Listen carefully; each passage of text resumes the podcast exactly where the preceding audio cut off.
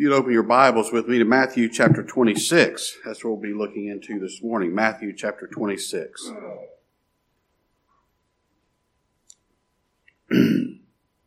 Before we begin, let's bow together in prayer.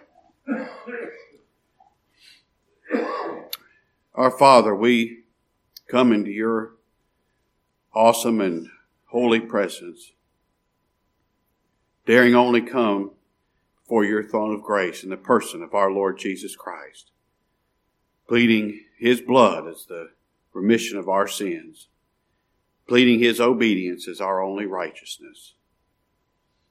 And Father, we come a thankful people. How thankful we are for our Lord Jesus Christ.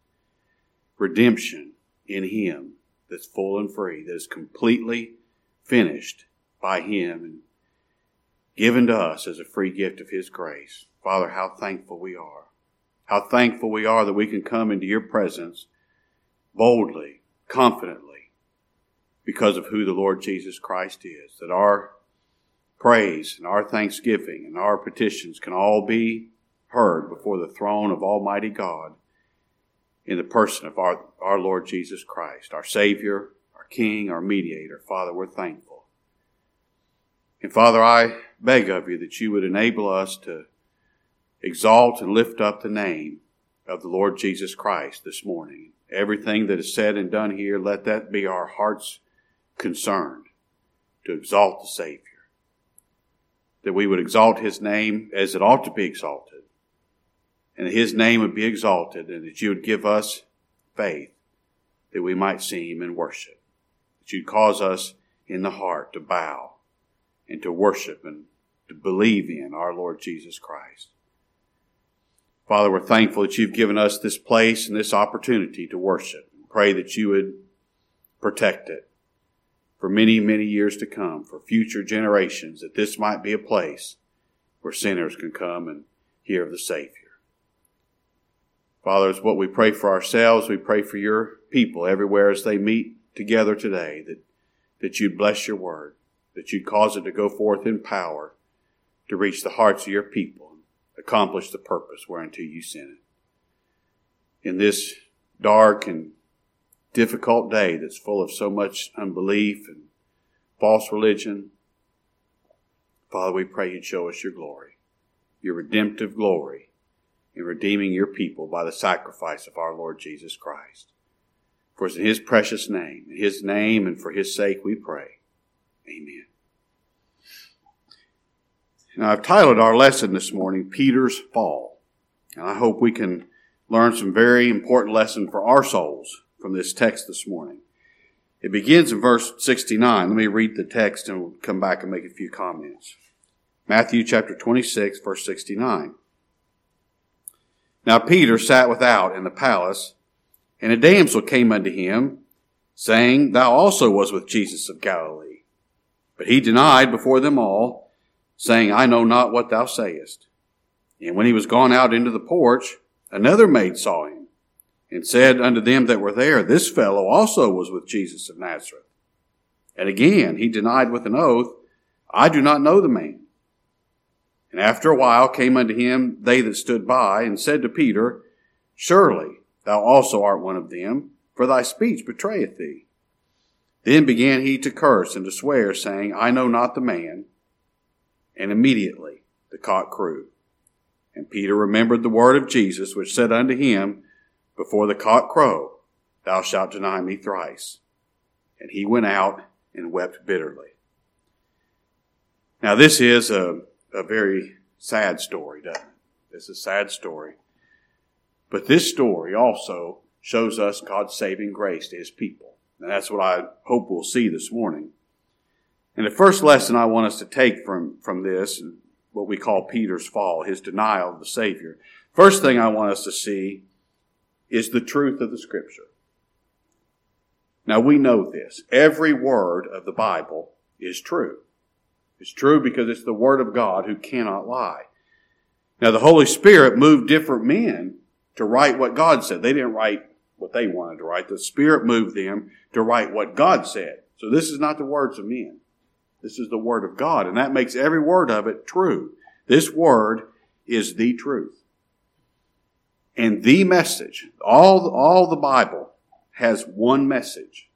The message of the Bible is that the Lord Jesus Christ is a Savior of sinful people that the Father chose to save. That's what every page of this book tells us. And the passage we just read shows that. If we'll stop and think about it for a minute, it shows us that Christ came to save sinners. Now consider for a minute who it was that fell here and, de- and denied the Savior. It's Peter.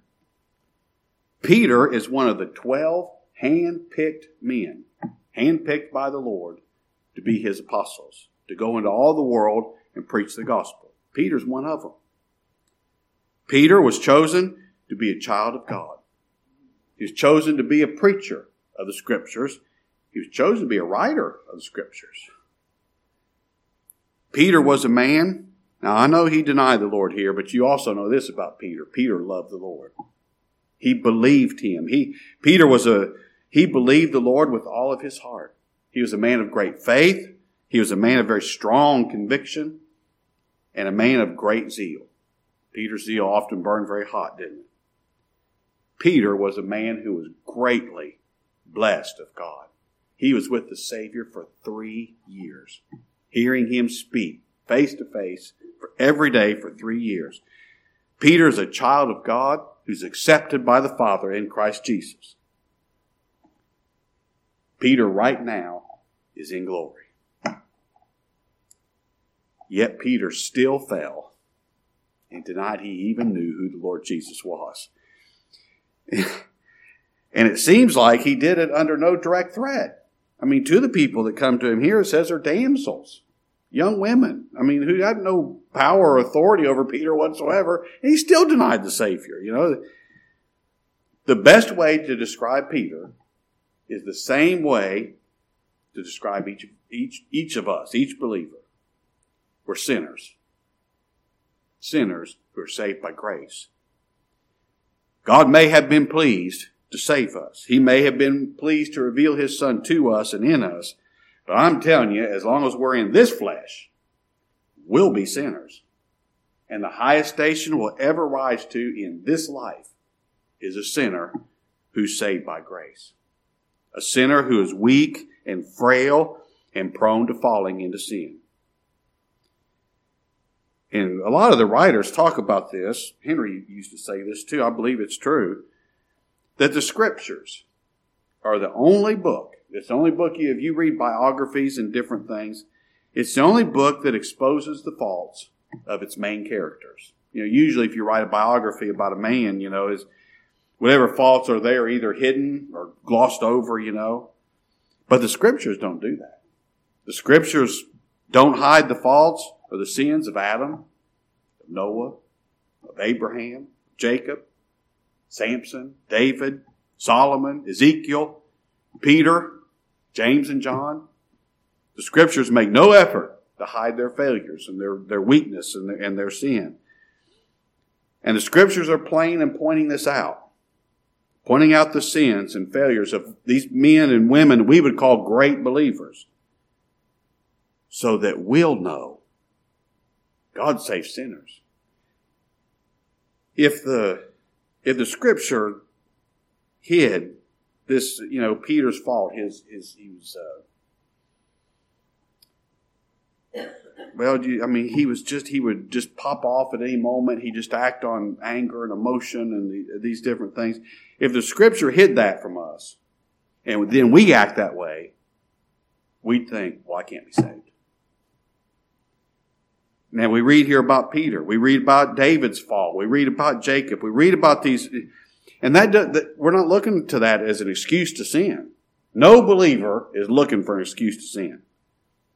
But when we see that, we see God saves sinners. That means there's hope for me. that means there's hope for me. God saves sinners who are real, genuine, lost, hopeless sinners. That's why the Savior came, to save real sinners. He came to save sinners who can only be saved by the power and grace of God. We're so weak, we have no works we can offer whatsoever. Saved completely by the work and grace of our, of our Savior. And like I said a minute ago, no believer is ever going to rise over that station. A sinner saved by grace, a sinner who is completely dependent on Christ.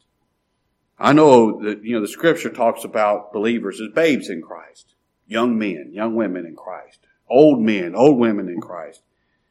I sure hope we grow, don't you, in grace and knowledge of the Savior.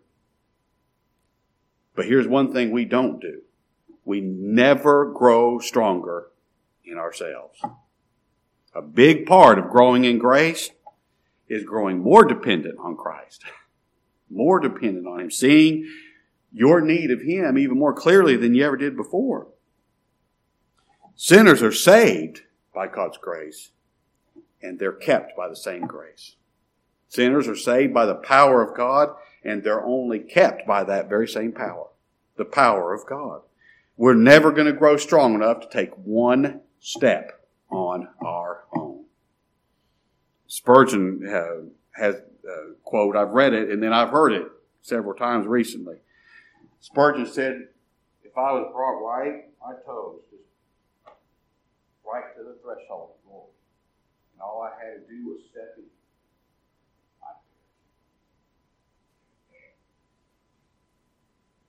We're completely dependent. And I hope we remember this.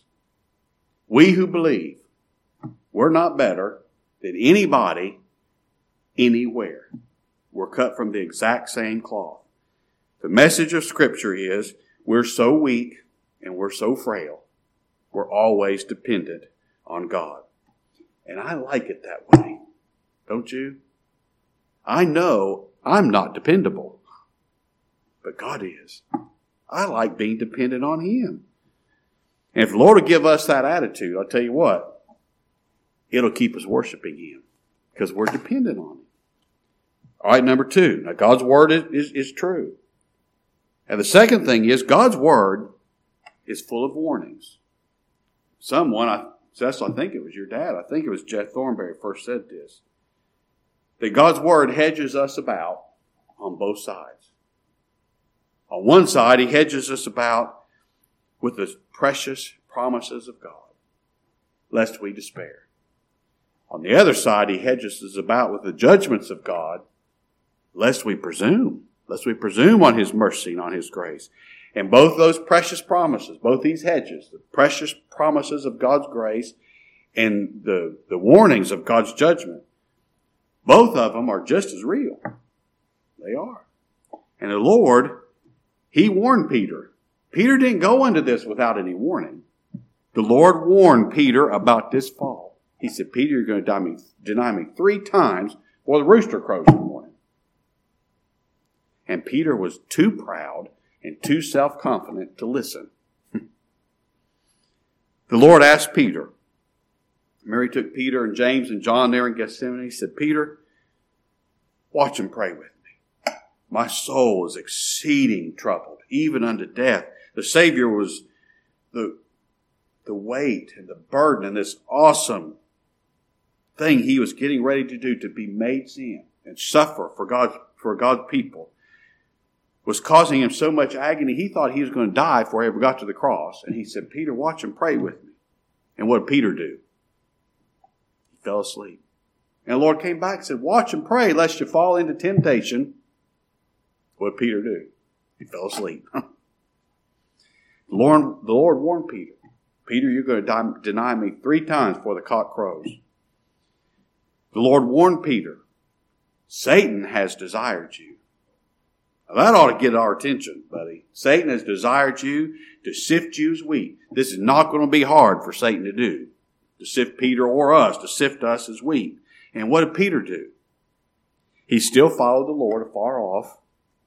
And then he went into the place where Satan was working in the house of the high priest in this fake mock trial of the Savior.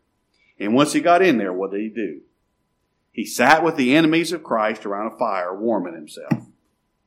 Peter didn't do one thing to avoid the fall the Lord warned him about. He was warned, wasn't he? And look over here, Mark 14. I had never seen this before. Peter got another warning.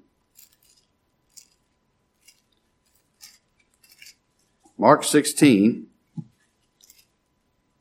verse 66.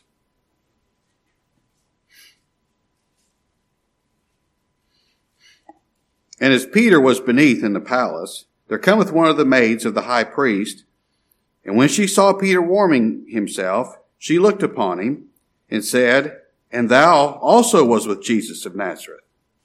But he denied, saying, I know not, neither understand what thou sayest. And he went out into the porch, and the cock crew.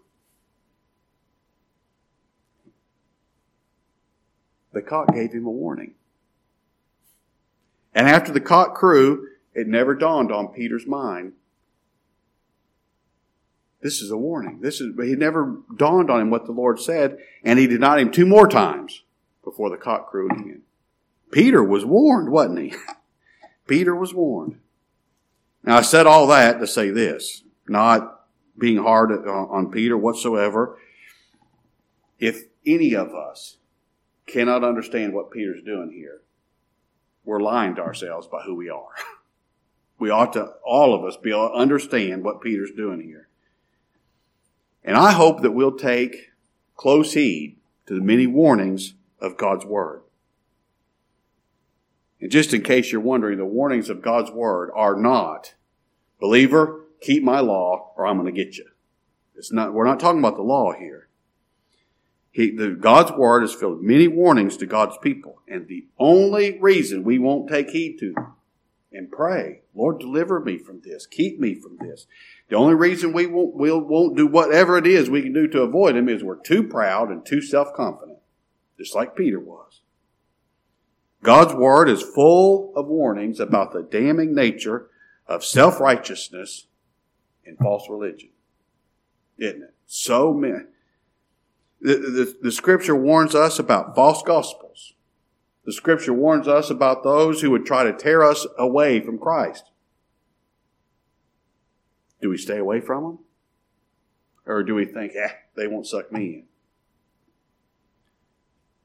Are we really careful to guard against this? You know, we're not going to be able to stop self righteousness from coming up in our heart because that's the nature of this flesh.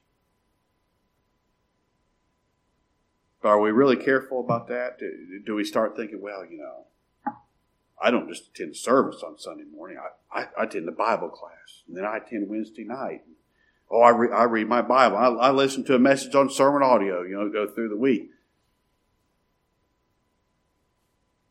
Is that adding to our righteousness now? If we if we do that, we become proud of it and think we're now guard against that. That self righteousness is damning. We're going to trust Christ, We've got to trust Him and Him alone. We're warned in Scripture about absenting ourselves from the public worship of God. And we're warned about our attitude. And this is what uh, I wish I could get, get across to some folks. It's not just that we're doing the right thing, that we're, that we're giving creed to the right doctrine, and we're attending a place where, where the gospel's preached. Worship is attitude.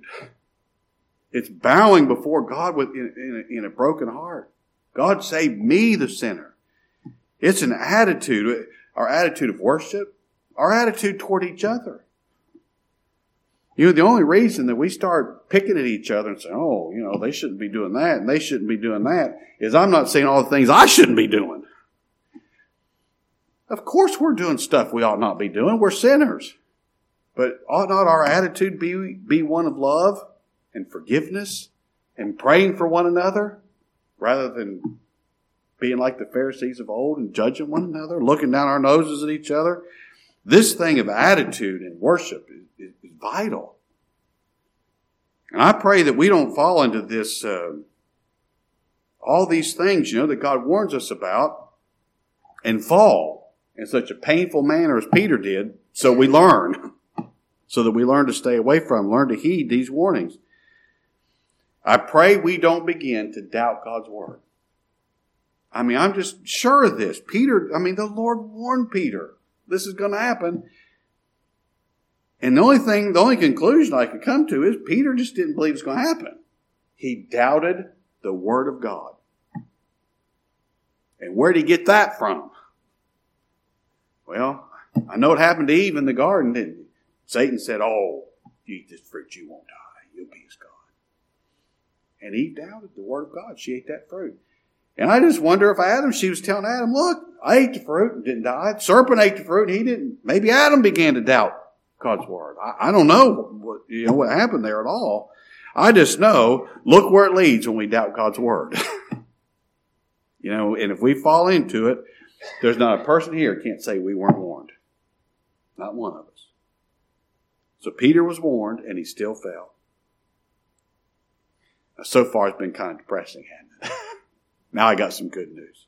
Peter fell, but Peter was preserved. Now, how was Peter preserved? Peter fell, but he didn't perish. Peter's faith was weak, absolutely, but it didn't fail. Peter sinned, no, no, no denying it, but he wasn't cast off from God. Peter forsook the Lord, but the Lord didn't forsake him. Peter denied the Lord, denied even knew him, but our Lord did not deny Peter. You think of the grace and the eternal, unchanging love of God. The Lord saw Peter deny him and almost immediately went to the cross and didn't deny Peter. He kept Peter's name on his breastplate and suffered and died to put his sin away. That's how Peter was preserved. Peter sinned and he did wrong, and Peter suffered for it. I mean, you know, now our sin is forgiven. The sin of God's people is forgiven, but don't think there's not consequences for it. There's still consequences for this. And Peter suffered. He wept. He was brokenhearted over this. But Peter was preserved and he did not perish. And the only explanation for it is God's grace. Isn't it? Peter didn't hang on by a fingernail. he was plumb gone except for God's grace. God saved him by his grace. You know, being saved by grace doesn't mean that we're so strong we can stand in our own and now we've gained some wisdom and you know we can stand in our own wisdom and our own strength and our own behavior. Being saved by grace means that God keeps us by his grace. And we're not going to make excuses for our sin. None whatsoever. I hate my sin. You believe God, you do too. But our comfort is when we sin, we're saved by grace, not by sinning less. Look at Proverbs chapter 24. Proverbs chapter 24. Here, here's how Peter was preserved and why he didn't fall away from, from Christ.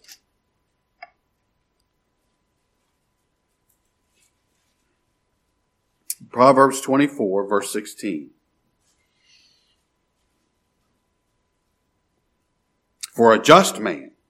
Uh, this is a man, he's just. He's been justified in Christ. This is talking about a saved man. A man who knows and trusts Christ. A just man falleth seven times and riseth up again.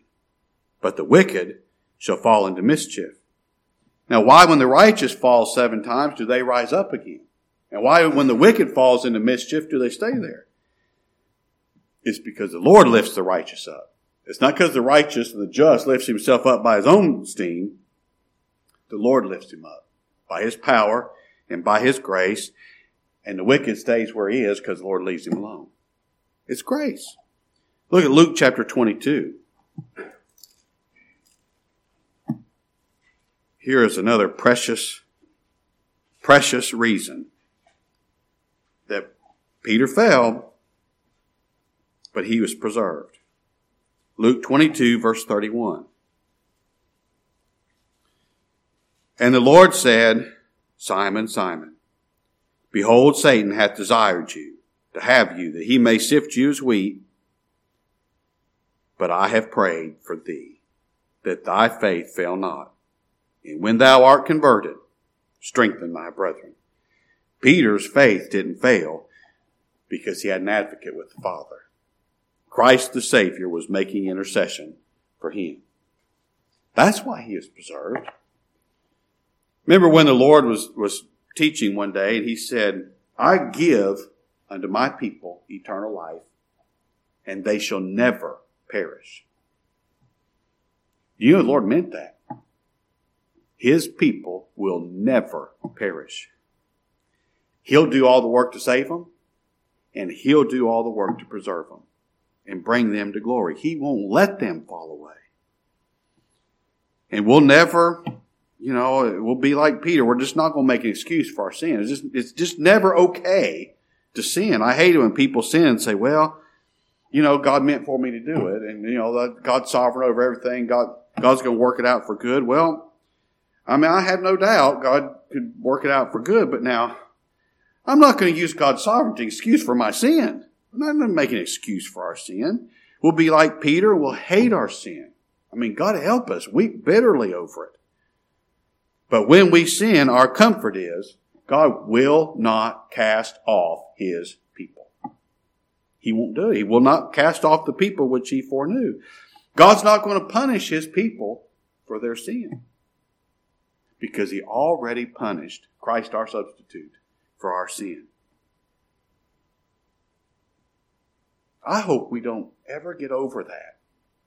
I was at the conference this week and, and hearing these different brethren preach. And he didn't say anything you never heard before. Uh, but the enormity of God's grace, that He would be gracious to people like us, that He would love people like us, that He'd slaughter His Son in order to save people like us, that He'd punish His Son so He didn't punish His people and show them mercy and grace. I hope we don't ever get over that. You know, that'll make us, uh, you know, hate our sin. I don't want to sin that, that more, uh, that caused my Savior to suffer so much. But now we're going to sin. I mean, it's just true. And here's our comfort. When any man sin, we have an advocate with the Father. Jesus Christ the righteous. And it's Him who's making intercession for His people just like he did for Peter. He's making intercession for each of us, just like he did for Peter. See, God saves us by his grace, even though we don't deserve it. He saves us anyway. That's grace. And God keeps us and preserves us for the exact same reason. Anyway, in spite of us. That's reason 6,892,456 reason I love salvation by grace. God preserves his people anyway. All right, here's the last thing. That Peter was preserved. He didn't fall away. God didn't cast him off. But Peter's got a problem, doesn't he? How was Peter restored? It says in our text, Peter went out and he wept bitterly. Peter was very sorry, wasn't he? Peter shed real tears. But Peter wasn't restored to the Savior because he was sorry and because of his tears. Being sorry is not repentance. Uh, maybe sorrow, you know, over, over what we used to trust in. Maybe sorrow is part of repentance, but repentance is not sorrow. Repentance is turning to Christ from our idols. That's, that's, that's what is, is repentance. And if you're still there in Luke, look at, at verse 60. Here's what made Peter's tears even, even more bitter. Verse 60. And Peter said, Man, I know not what thou sayest. And immediately while he spake, the cock crew.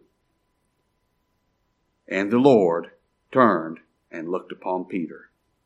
And Peter remembered the word of the Lord, how he said unto him before the cock crow, Thou shalt deny me thrice. And Peter went out and wept bitterly. Apparently, the Lord was, was being taken from one room to another here in the high priest's palace. Maybe they're getting ready to take him to Pilate or something. I don't know. But he was passing by where Peter was when Peter denied the Lord the third time.